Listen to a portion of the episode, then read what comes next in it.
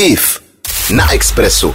Posloucháte úterní psychologickou hodinku s Ivou Freelingovou. Dnešním tématem je krize středního věku, která se mě, jak už jsem před chvílí říkala, absolutně netýká, netýkala a týkat nebude. Protože mi v mojí hlavě je pořád 14 let, což si ale myslím, že je taky diagnóza, ale dost o mě, protože už mám na telefonu dnešního odborníka, pana psychologa Jiřího Vacka. Slyšíme se?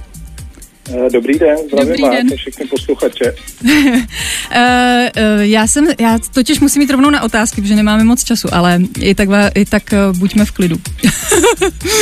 já vás vítám tedy u nás na Expressu. A uh, co, je, co je vlastně ona krize středního věku?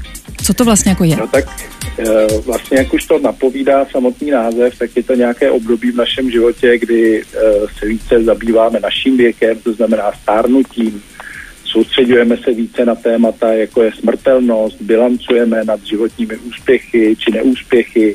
To znamená, více se soustředíme na tady a teď, na rozdíl Hmm. od toho, kdy se třeba v mládí soustředíme hlavně na tu budoucnost. Hmm, hmm. A uh, i když chápu, že poskytuje, uh, že postihuje uh, střední věkovou skupinu, tak od kolika do kolika let to asi tak je? No tak je to hodně individuální, ale když mluvíme o krizi středního věku, tak se bavíme někdy mezi lety 40 až 60 let. Jo, tak to je dobrý, to mám ještě rok času. To máte čas ještě určitě. tak to je dobrý. Uh, je nějaký rozdíl mezi tím, jak zvládá uh, tuhle tu, tenhle stav vlastně uh, Mhm. žena nebo muž, jestli je mezi tím jako rozdíl?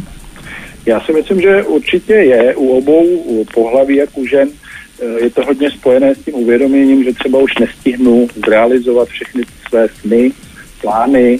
Eh, U žen je to spojeno, si myslím, hlavně více ze starostí například o své stárnoucí rodiče nebo o děti, mm-hmm. které odcházejí, nebo naopak ti, které zůstávají takové ti, takový ty mladí dospělí. Hmm. Uh, u žen taky určitě je to vnímání více té své fyzické proměn, proměny. To Hmm. znamená i díky menopauze, hormonální nestabilitě, přibývání na Jo, váze, tam přichází ten botox a tak dál. přesně dá ty vrázky, ty šediny, Hmm. pak jsou ty omlazovací, zkrášlovací procedury a tak dále. Hmm. Uh, já bych se chtěla zeptat, jestli, jestli je krize středního věku nebezpečná, jakože jak nejhůř třeba může dopadnout. Uh-huh. No tak každá životní krize uh, může být nebezpečná, jako je vlastně sám život, ale taky to může být nová možnost, příležitost ke změně. Mhm. Uh, nejhůře může dopadnout určitě nějakým uh, uh, útěkem, únikem do úzkostí, depresí, k návykovým látkám, alkoholu, drogám. Hmm. Hmm. To znamená, ty, ty rizika tam určitě jsou. Hmm, hmm. No tak to teda tím pádem pojďme dát lidem naději a říct tím, jak z toho ven, nebo jak tomu předcházet. Určitě. Tak ta krize je vždycky naděje a my takhle s krizí pracujeme v terapii.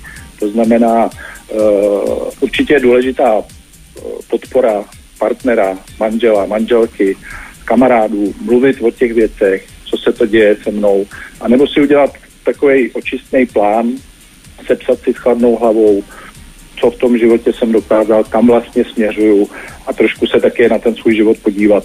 Hmm. Hmm. Říká pan psycholog Jiří Vacek, eh, já vám moc děkuji za rozhovor. Také děkuji, také A děkuji. Budu se těšit případně eh, na nějaké osobní setkání, třeba tady u nás eh, na Expressu nějakého jiného tématu. Budu se těšit, hezké Vánoce, hodně zdraví všem. Hezké Vánoce i vám, mějte se krásně, nashledanou. Děkuji. IF na Expressu.